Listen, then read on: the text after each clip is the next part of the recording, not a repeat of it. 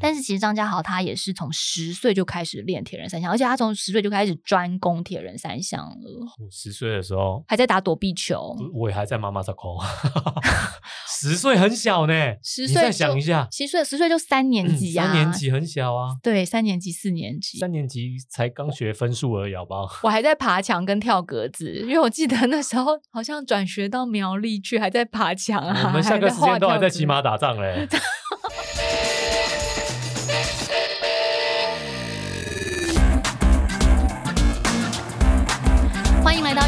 Pancake，我是 Windy，我是老吴。老吴，你记不记得上一次我们有做过一集节目呢？是讲大龄选手，对，大龄选手真的很厉害。大龄选手年纪那么大，还有那么好的表现。而且我记得那一集啊，当我做了我们的节目的标题图的时候，就把你跟我变成那个老人老人的状态。图哎，我觉得你很适合当老人。什么叫我很适合当老人？因为我先捞起来放了，好不好？是我很适合当老人。我们我用那个 app 做了你的老人图像对，你的老人的样子跟你现在的样子差别很很小哎、就是大家都说哎、看不出来那个老人是 Windy，但是看得出来这个老人是不知道为什么你。老了以后就会变成外国人的老人。我不知道那个 app，我觉得可能是头发颜色，哦是不是对？还是 maybe 我五官其实就是个外国妞？好好，好我们过三十年以后再来验证。好，所以这一集呢，其实我们要反过来操作，有大龄选手，一定就有小龄选手吧？宝宝爬行大赛的冠军吗？找不到这种世界级的资料吧？哎，好像好像可以搜寻一下耶！我是没想到要去找宝宝的，因为我想说他没有被他不会被登录成一个标准赛事、啊，对，没有标准赛事。对啊，可能就是现场，但是也不一定。像我们之前连动物爬行、蟑螂都有赛事了。对啊，光有爬行大赛都有了。对啊也应该爬行大赛 世界杯，也许在某个世界的角落有。我最近就是在网络上有看到嗯好多好多的影像，是那种小朋友啊，比如嗯他们很会跳街舞，嗯。或者是他们很会溜滑板，嗯。还有你知道跳街舞、溜滑板啊、溜冰、直排轮这些，你都会觉得说是小朋友的运动或是小嗯。朋友的活动，好像没有让我们在视觉上面那么的震撼。嗯。可是像在越野车界，我们台湾有非常年纪非常小的选手，哦。然后是那种，我还记得有一年在撒野的比赛现场，那个小小男孩是跟所有的大人一起出发的。那他可能他 maybe 就是才小学而已，所以你就会觉得说这个画面蛮震撼的，就是他震撼的。出生之犊不畏虎的那种英气，然后那种霸气，会欸可是你要看啊，有的比赛他会设那个年龄参加的下限。对。对，然后除了我刚刚跟你讲，就是那个撒野啊，或者是越野车比赛，还有我在网络上看到这个，我最近还有看到一个是那个体能极限王，类似体能极限王的那种攀爬嗯跟单杠，就是反正闯关呐、嗯，那种日本节目跟美国节目会出现的关卡，然后是一个小男生在在比耶，这也太难了吧？真的，我就想说因为，他有的关卡是为大人设计的、啊。对啊，这个那个单杠有 有一个关卡是一个杠，你要一直往上、往嗯，上、往上，那个间距那个是为大人设计，如果小孩子那个臂展比不够的话，这怎么办？对啊，然后还有有，比如说斜坡，你跑上去，有时候你要凭你身嗯高的优势，一把抓住斜坡最高点。所以我就看到那，我想说太 unbelievable 了吧！真的世界上什么都有哎、所以有阿公阿妈跑比我们快，应该也有孙子孙女跑比我们快吧？我觉得蛮合理的啊、现在小朋友运动蛮发达的，如果他们好好练的话，比我们快真的是指日可待，而不是指日可待，就现在就可以完成了。不是他们比我们快，他们发达，可是你要知道他们的身高还没有到一个标准的时候，我们跨一步可能是他们的三步啊。对啊，对啊，所以孙子孙女跑比我们快，我们其实也应该要稍微有点羞愧吧。哦，没关系啦，系也不能说羞愧啦，应该是我们要感到激励，就是说，嗯。哎、小朋友都能做得到位，那我们大人是不是也应该要去尝试突破自己的极限，或者是我们的心情要维持跟小朋友一样的无畏无惧，勇敢的尝试，对，因为我觉得小朋友在运动上面比较大的优势就是他们不怕，不累干啊，嘿，爬山的时候也是冲冲冲冲冲，跑步也是冲冲冲，他们没有在什么流力气这种事，对，没有 什么配速，配速是什么？冲就对啊。没这回事。所以我就想说，我们来聊一下世界儿童日之前呢，是不是有一些小龄选手，我们可以嗯看看他们的运动成就？那就我一查之后发现说，哎，确实在东京奥运的时候有一个嗯项目，它的平均年龄非常的低，它的金牌、银牌、铜牌也全部通通都是未成年选手，那就是滑板比嗯赛。很惊人呢、我第一次知道，原来滑板的精英选手都是年纪这么小的朋小朋友。你不要讲精英选手了，我先告诉大家哦，以平均年龄来讲，其实滑板的平均年龄是非常的低。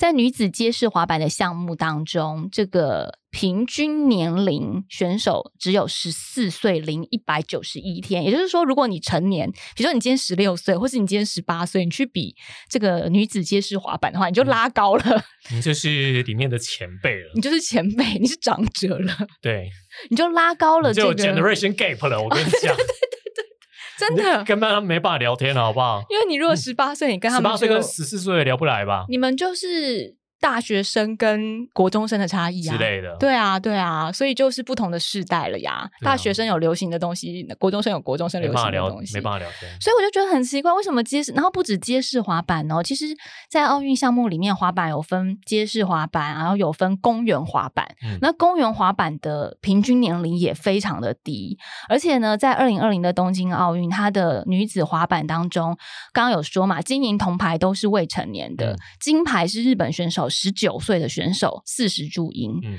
银牌是十二岁的选手，他的名字很可爱，叫开心娜。再来铜牌的话是十三岁的选手，是英国的布朗，她很可爱，我有看她的影片，有很可爱。对，非常可爱一个小女生，所以他们三个都是小小孩耶。对啊，我那时候看奥运转播的时候，我想说这个是儿童组的赛事吗？为什么选手那么年轻、欸？哎，对，就是在整个街头滑板项目当中，是不是年让我反思啊？我就想嗯说，是不是街头滑板啊、公园滑板这个项目，小朋友不能讲小朋友，青少年。嗯，他们是比较具有身材上或者是活动力上的优势，是。其实有蛮多项目都具有这样子年轻化的趋势，比如说体操啦、嗯跳水啊。一般来说，这些项目的选手其实都是年纪非常轻的。可是像体操的话，他年纪很轻，但是他没有到小，对，没有到小，他没有到小，没有到位置，就是可能可能差不多高中、高中、大学这样子，嗯就是没有小到说是国中生的阶段。对，真的没有没有小到这样。因为以体操来讲的话，或者是不要讲体操，各项运动来讲的话，你如果是十二岁、十三岁这个嗯年纪，你甚至身体还没有发育完全呢、嗯，你都还在成长。我觉得就是项目有一些项目优势吧。嗯，譬如说你跳水的话，你如果身材比较娇小的选手啊，一方面柔软度好嘛，一方面嗯也许他身材比较娇小，对于什么入水水花少啊这嗯种，搞不好会比较有优势。嗯，你说的非常有道理，因为根据记录，其实奥运史上最年轻的金牌选手，嗯他就是一位跳水选手，跳板跳水冠军，是在一九三六年柏林奥运上面产生的。这位选手呢，叫做格斯特林 （Gristrin），他年赢得这个跳板跳水冠军的时候，年纪比刚刚我们讲的女子街头滑板项目的金牌选手还要小六十三岁，对，也是十三岁左右，所以就是在跳水这个项目，确实可能它溅起的水花，或是它入水的柔软度啊，什么就会有它的优因为你去。看那个跳水项目的选手，看起来真的都很小，嗯，那你觉得游泳这件事情年纪小有不行，不行？因为他长不够高。游泳就是啊你臂展越长的话越有优势。而且我觉得有时候游泳这件事情，它需要很多的技巧，嗯，而在里面且它其实需要的肌肉的量也蛮多的。，对，小朋友可能还来不及发育到那个程度。可是你知道吗？也曾经在就是奥运史上有游泳运动员是年纪非常轻的，然后得到了奥运的铜牌，在一九三六年柏林夏季奥夏季奥运会，这个夺夺牌的叫做英格索伦森，是丹麦的游泳运动员。所以其实你说游泳，他可能小朋友比较有劣势，身材上、肌力上面嗯算是劣势，跟大人相较，但其实。人家如果天资异禀的话，还是可以有很好的成就。其实我不晓得一九三六年那边 发生了什么？游泳的世界里面发生了什么事情。因为这嗯个英格索伦森他其实很厉害，他不只是在奥运当中获得铜牌。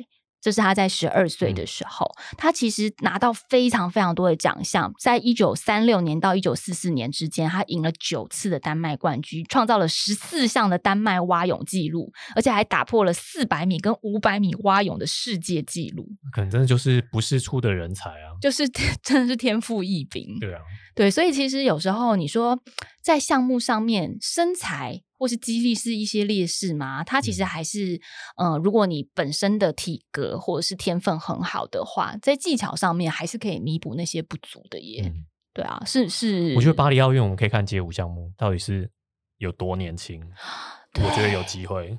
因为现在很多小朋友很会跳，对啊，他们跳霹雳舞跳的比大人厉害多了吧？而且跳跳起来更好看呢。嗯，你这么一说，我觉得很值得期待。因为嗯其实像不管是你看那种欧洲的一些综艺节目、舞蹈嗯节目，或是中国那边的舞嗯蹈节目，有那种七岁八岁的，小朋友那个技巧纯熟到你觉得怎么会是这个年纪跳得出来的？对，而且就像你说的，因为他们的身体柔软度比较好，所以他们嗯在 pumping 或是 breaking 的时候，其可实有一些优势啊，有很多细节，嗯他们会展现的更好。而且他们不管穿什么衣服，看起来都大一号，而且他很嘻哈。他们不管做什么，看起来都很可爱。哦，他们可可爱没有加分，有加分吧？个人风格啊，不的每对啊，每个都可爱啊。特色跟风格。因为你知道，所有的在跳街舞的小朋友，他不管是脸很酷，嗯或者是说他给你一个眼神是要耍帅的，都是萌到不行。都到到最后，你看起来的解读都是哇，太萌了吧，太帅了。裁判不能凭这个加分啊。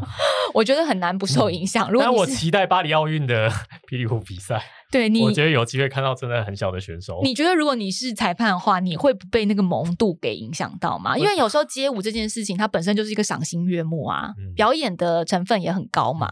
我跟你讲，搞不好那一整排选手都超萌的，就跟跳板选手不是滑板选手一样，好期待哦！你这么嗯一说，好像感觉街舞这个项目是有也有可能是年轻化的另外一个项目。对是有机会刷新奥运的最年轻选手，或是最年轻。我觉得能不能成为最年轻的夺牌或是夺金牌选手，这个记录不一定。嗯，但是最年轻的参赛选手，感觉有机会嗯哦你。说说像东京奥运，他最年轻的也是更小啊，好像是十二岁的桌球选手。对，只是他没有夺牌，所以可能在记录上面没有留，但是他的参参赛记录对嗯是最小的。对，但但是你觉得这么小去比赛，他们到底是几岁开始训练？就是十二岁就可以入奥运殿堂，那他到底是几岁的时候？其实可能五岁六岁就这开始在做训练辈子是，桌球选手，然后母胎记忆还记得，没有喝孟婆汤，是不是？忘了太厉害了吧？忘了喝孟婆汤，太不强理。解啊！那你说我们刚刚讲的这些，都感觉小朋友有小朋友的优势，比如说街头滑板啦、跳嗯水啦，好嗯蛙泳，不管他算不算是天赋异禀，还是说他其实在技巧上面，说不定他破水需要的面积也比较小嘛，所以有这个优势。可是我们常常在讲的耐力型运动，铁人三项、马拉松，你觉得适合小朋友吗我？觉得不适合吧，为什么？因为我记得耐力型运动就是你知道年纪大一点的选手比较有优势，嗯，小朋友就是那种年轻选手啦，就是爆发力会比较好，所以一些短程的运动比较适合他们。其实我觉得也也这样子讲也是一种说法，但我看到比较多科学一点的说法，就是还有医学上的说法，就是说耐力型运动，因为它比较长时间在用同一个肌群，嗯，所以其实对小朋友的一些骨骼或是嗯肌肉还没有发育完成的话，其实并不见得是好事。嗯对，可是我目前看到国内啦，刚刚我们讲的像奥运的话，当然奥运殿堂上面会创造纪录的比较都是国外的选手嘛，嗯因为呃台湾在奥运的夺牌记录上面，毕竟还以以世界各国相较的话，还是相相对的少一些些。可是如果以马拉松的话，我搜寻了一下国内目前的记录，跑完全马，嗯跑完全马哦，跑完全马的最年轻是六岁，六岁，六岁的吴君浩，我六岁都还不会，还在妈妈找扣嘞。六岁。我觉得，因为这个现在妈妈要给我爸扣才有办法跑完吧？不可能吧？只给我爸扣，叫你跑 四十二公里，你跑吗？我爸扣哪样呢？哦五五百块现在可能够，五千块可能才够。对啊，给我五百块，我你跑，我才不要。因为我之所以觉得这么的讶异，是现在有很多的路跑，它其实都有 fun run，就是欢乐组、或者是嗯亲亲子子组，嗯所以你跑个三公里啦、五公里啦，或是嗯慢慢走个八公里、十公里，就是跑走跑走，我觉得是没有什么太大的问题。嗯，但是四十二公里，它其实已经不是你体能上面的要讨论的部分了。嗯，因为小朋友没有办法忍受一直在做这么无聊的事情。对啊，六岁你要六岁去上课、去上学的时候，四十分钟、五十分钟都就要十分钟下课。对啊，你跑 四十二 K，你每五 K 都要下课一下吧？对，然后这个六岁的吴君浩呢，他其实在他之前，呃，他是在二零一零年的富邦台北马拉松创下最年轻的完赛选手，然后也是台湾史上最年轻完成全马正规赛事的跑者。那在他创造这个记录之前，前一个最年轻的跑者其实是他哥。对，他哥那年十二岁。对。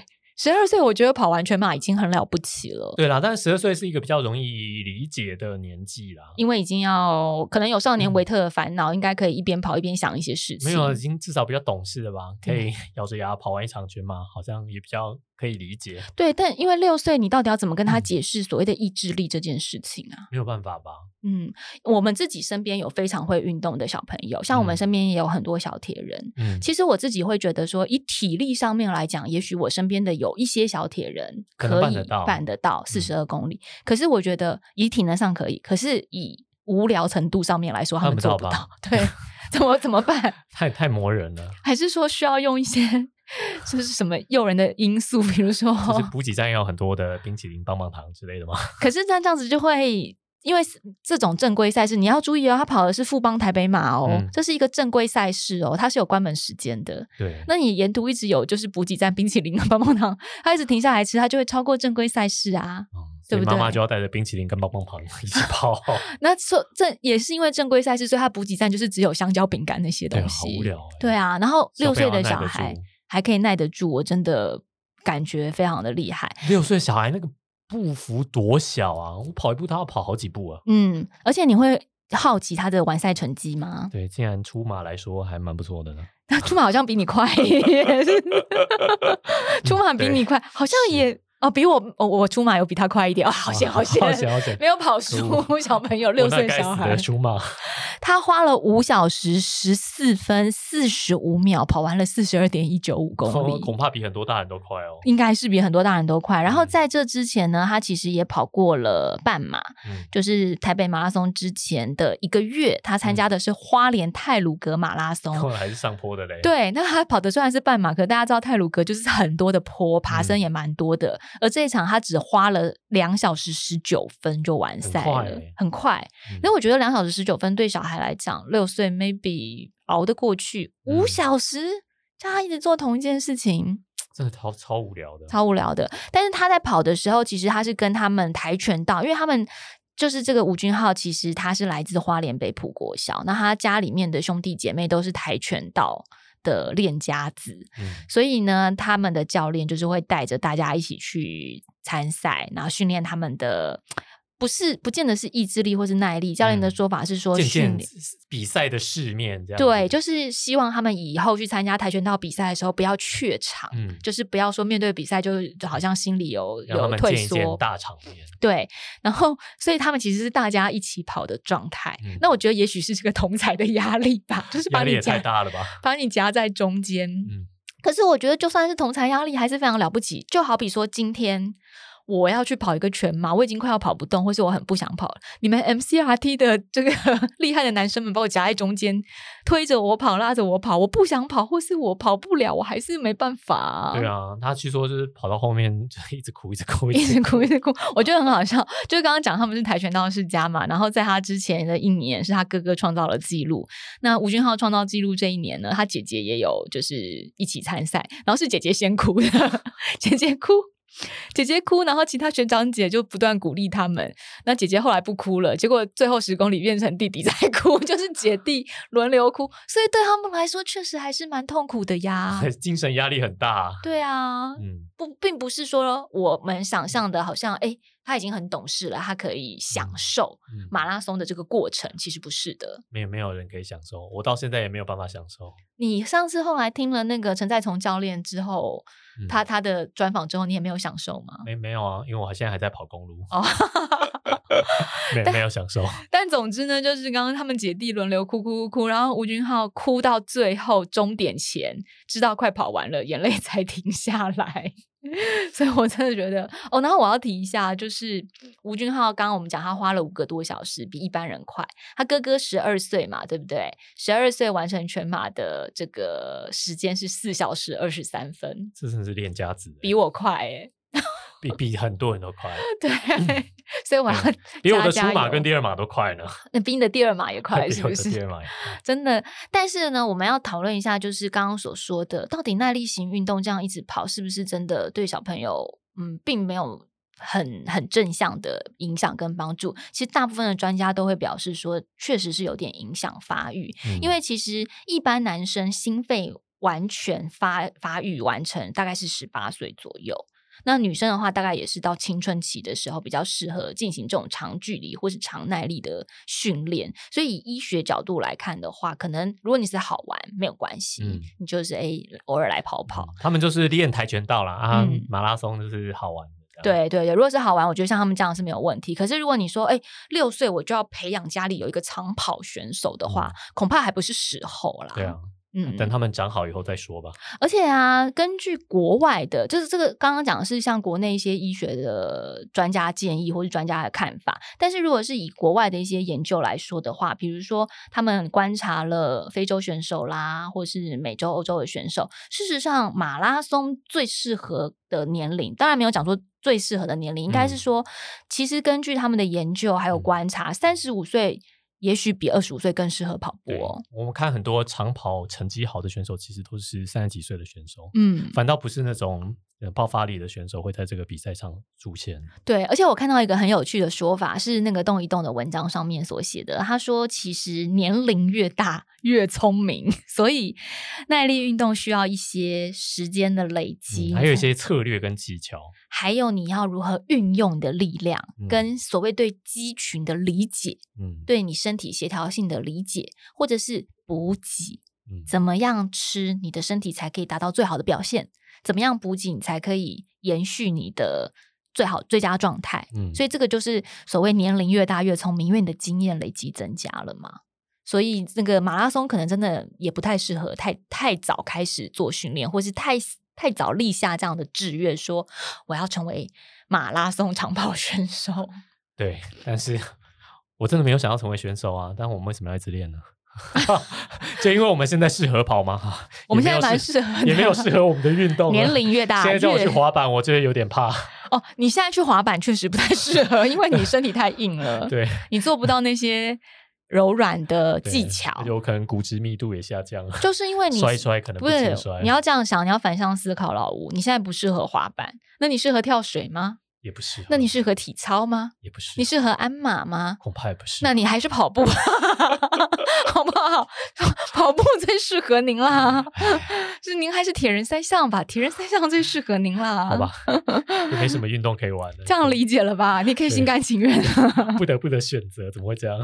好，那刚刚讲到其实是马拉松，还有我们两个很关注的运动就是铁人三项。其实我铁人三项反倒比马拉松适合年纪小一点的朋友、欸，嗯，因为它项目多，比较好玩嘛。嗯而，且如果距离短的话，对小朋友来说，哎，也是蛮有趣的体验。对，但我们应该要修正一下我刚刚的说法，就是说嗯铁人三项标准距离也许比较适合年纪小一点的选手是 OK 的，也不要标准距离，你可以折半啊。现在有那种小铁人的规格，他们有更更短规格的比赛。对，而且就就算是同样的时间好了，至嗯少铁人三项它的时间是有三项运动在做不同肌群的转换，嗯，那还有 T one T two 可以稍微休息一下。对对对，所以其实也许在整个肌肉的呃一直被使用的程度上面，会比马拉松好一些。那但是讲到标准赛啊，其实也有非常非常年轻的小朋友完成标准的。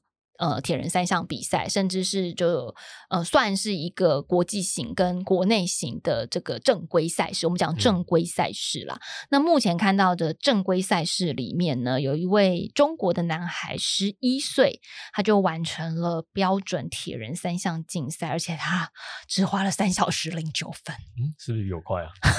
好，好像要比我快。你算一下，你跑不赢阿妈，也跑不赢小朋友。我跟你讲，，他游泳比你快，一定。一定比我快啦，应该是比我快了。我记得好像出铁了三个小时半之类的吧。我我已经忘记我出铁多少，反正我嗯游泳那么慢，就是一定也是拖拖累一些后面的时间。但他游泳这个小男孩，我先跟大家介绍一下，他的名字叫做金产界，小名是豆豆。豆豆他用三小时零九分二十九秒，在上海青浦区完成了中国的奥运标准距离挑战赛，然后他的游泳时间是三十三分零五秒，很快，很快。蛮快的。对，然后他的自行车四十公里呢，他是以一小时四十分二十二秒完成了，我觉得也算是相当快，因为嗯他的轮距一定比我们小很多啊。他没有办法骑，就是 full size 的公路车啊，对啊，然后他跑步超快，他跑步五十二分就跑完了，哎，好厉害哦。对啊，就是五分多速就跑完了，对啊，而且是比完了前面两项之后，我比完前面两项好像也没有用五分多速跑完诶、我办不到，我办不到，输。输。但我很久没比比五一五了，搞不好我们现在比较厉害啊。还是我们现在去比场五一五，自办五一五，因为我也很久没比五一五了啊。大鹏湾啦，年底封关赛，大鹏湾可以可以测一下，但大鹏湾你是没报道我 我被姜老师揪去游泳，啊、好好好，那大鹏湾见。但我要讲的是，这个其实虽然铁人三项这个标准赛，刚刚我们讲可以转换，可是其实豆豆呢，他在骑车的时候还是有出现非常痛苦的状态，就他没有哭啦，他没有说像跑马拉松那时候毕竟都十一岁了，不能再哭了不。能再哭了。对他就是没有哭，但是他有出现像肌肉酸痛啊什么的，然后他有咬着牙完成骑车的项目。是有多酸痛？哎后面十 K 跑了五十二分钟哎、也是哈，这些运动员的话，不管他是大人还是小孩，我想我们也是不用太放在心上。那国内呢？其实刚刚讲的是中国的选手，其实我们国内也有非常优秀的铁人三项选手。大家知道张家班嘛？嗯，张家班，其实张家班三姐弟，对，张家班里面的张家豪，他当年在先拿下这个富山国际铁人三项锦标赛的冠军的时候，也是相当年轻，只有十五岁而已十耶。五岁，十五岁上高中了、欸，十五岁高高一吧，中高一国三高一这样的嗯年纪，然后他的那时候的成绩是两小时十四分二十七我没有要跟张家豪比。哦，对，但但是他十五岁，他那一年十五岁，对啊，对啊，那他自己当然大家都知道，张家班都是从小就开始接触铁人三项，然嗯。后也有这样的环境、这样的训练、这样子的引领。但嗯。是其实张家豪他也是从十岁就开始练铁人三项，而且他从十岁就开始专攻铁人三项了，我十岁的时候，还在打躲避球。我也还在妈妈上空，十岁很小呢。十岁你再想一下，十岁十岁就三年级啊、三年级很小啊，三对三年级四年级，三年级才刚学分数而已，好不好？我还在爬墙跟跳格子，因为我记得那时候好像转学到苗栗去，还在爬墙啊。我们下课时间都还在骑吗？马打仗嘞。什 有么铁人三项？有你那时候问我铁人三项是什么，我可能答不出答不出来啊。答不出来。对啊，对啊，所以这个有这样的环境，确实也是会让小孩子有不同的视野。对啊，大嗯家成长环境不一样嘛。对啊，那你现在有觉得，如果你生小孩的话，嗯你会想要让他们从小就接触一些运动，培养成小龄选手吗？我觉得接触运动好了，但不一定要选手。选手就是除非他有兴趣，不然不一定要去参加比赛。我有看过，我有看过一个教育的专家说法，他嗯说，无论是哪一种运动，让你的小孩去参与一项运动，因为嗯运动这件事情呢，它会培养出一种。你在挫折里面知道如何再次站起来，跟嗯再次去面对困难的心理状态。对啊，嗯，那我是觉得蛮同意的。我觉得蛮同意的。而且我有另外一个朋友，他也说啊，他想要让小朋友去运动，是希望他去参加一些团体活动。嗯嗯他觉得如果能够加入到什么球队啊、校队，就是那种大家一起团练的场合啊，他觉得能够建立一些人际关系，一起那种患难与共的情情谊，他觉得很宝贵。嗯这所以他让他小朋友去参加这种活动。这也是一个优点。那大家知道，我女儿今年也是上小一嘛，也是嗯六岁这个年纪，就是刚刚 人家跑完全马全马那个年纪，帮他报，帮他报，没办法，我女儿可能我女儿四百公里，然后，就苦了自己。对对。虽然小松果她自己本身也参加过两场亲子铁人跟小铁人，但是我觉得，嗯。就是以六岁来讲，真的很难去左右他要不要成为选手这件事嗯情。那我也没有想要让他成为选手，可是我自己是认为，除了你刚刚说的参加一些运动可以认识团体生活、认识嗯其他人之外，我自己到现在长大的感觉，我是认为，当你让小朋友有一些基础体能的时候，他可以更有机会去接触这个世界。嗯，就是你不会，你想要做什么事情的时候，你不会因为体能的限制而让你没办法去做，你可以自由自在的选择。就好比我们去旅行的时候，诶，你可能想要你可能想要体验这个，比如说日本北海道的越野自行车，你不会因为体能而受限。你今天比如说有个很美丽的自行车道开通的时候，你不会因为体能而没办法去去尝试，或是今天假设你要去践行，比如说我要去意大利了，有很美的践行步道，你不会被体能限制，说你没办法去欣赏到那么漂亮的风景。你看到山上山，就是人家说高山有个很美的湖，嘉明湖或什么，你不会因为体能而永远看不到这样的美景。我觉得这其实是一个我自己生活到现在我觉得很重要的事情，就是我随时我有这样的体能，随时有什么我想做的事情，我可以不用被限制或是局限住。嗯，那我觉得对小孩来说也是，对，但是好吧，我觉得就是看小朋友的兴趣啊。是啦，对啊，但是一定要让他活动筋骨是真的，对啊，而且基本的体能。活动筋骨，就是你小时候筋骨开了，长大之后突然有一天被什么被呃敲了一下，交到坏朋友说你来跑个马拉松的时候，比较练得起来。对，说的也是。对小时候我妈也带我去跑步过呢。所以你小时候的 跑步造就了你现在在这个铁人三项还有马拉松当中的乐趣啊。我小时候最不会运动，我从小到大都不会运动。没有，但是至少你小时候跑过，你的骨骼有被打开过啊。没有没有没有，小步就是偶尔跑跑而已啊。我从小到大都是班上跑数一数二慢的那一个。那这么来这么一说的话，嗯其实你应该后天努力型的。对你是最努力的人，对对对，值得嘉许。破身体的障碍，嗯，你是有多有障碍？蛮有障碍，肢体不协调之类叫的。姜老师来 把你认我差差一点，差他们一点的，对。没有障碍，没有障碍，至少小时候都有运动过，对不对？而且你小时候也有打球啊，男生们也有哎打球啊。我小时候是真的不会打球的那种人，我们没有办法传球，球丢不远，就是没有办法当大家的队友。那你小时候，躲避球的时候，你就只能一直躲而已，那你小时候的专长到底是什么？没有专长，就是演讲吧跟他自己吹你啊。对，然 后那就是 如果造就了靠现在的你。如果有靠嘴巴的运动的话，我应该有机会取胜。哎，不是，你看这样子运动对你来说更重要了，因为你的呃专长是演讲或是靠一张嘴，但是在这个业界，因为你有接触跑步跟运动，你就成为了最速配音员，对不对？我至今仍然不敢自称，好不好你？怎么知道？我没有认识所有的配音员，所以我不敢自。你在配音员的群组里面调查一下吗？就请问你们现在全马的成绩是多少？好意思吗？就是前辈前辈，我想请问一下，你有没有在跑马拉松啊？你有没有在比铁人三项啊 就是你有没有在做什么样从对搞不好有什事什么样调的同同行，他们自己弄很厉害，没有让我们知道而已。哎、你们那个你们那个圈子其实彼此都认识，你就周遭互相打听一下就好啦对对对我们。还是谦虚一点，谦虚。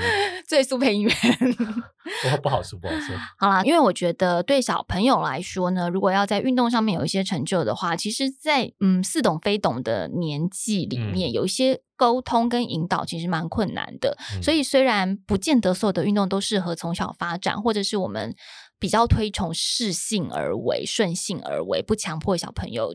一定要从事什么样的活动，或是一定要成为选手？但是呢，我觉得也非常钦钦佩、敬佩他们可以在小小的年龄当中就一直去突破自己，面对这些运动上面带来的创伤跟挫折。因为我相信跌倒啦、疼痛啦、酸啦。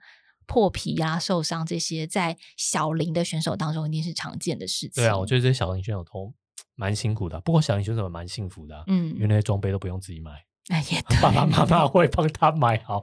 谢谢谢谢辛苦的爸爸妈妈们，嗯，爸爸妈妈辛苦了。要栽培小选手也是蛮不容易的。对啊，世界儿童日可能让自己的小朋友，嗯、做一点开心的事情，不管是嗯运动也好，或者是单纯的只是感受一些儿童的快乐也嗯。好，爸妈辛苦了，小朋友也辛苦了对啊，像我们大人也要找回一些童心未泯的部分，想想嗯。你跑马拉松跟玩铁人三项的初心，嗯，维持那个快乐好吗？老吴，我的初心就是我运动，所以我可以吃更多，至今仍然维持着初心，好，维持你的初心，突破你最近的体重高标。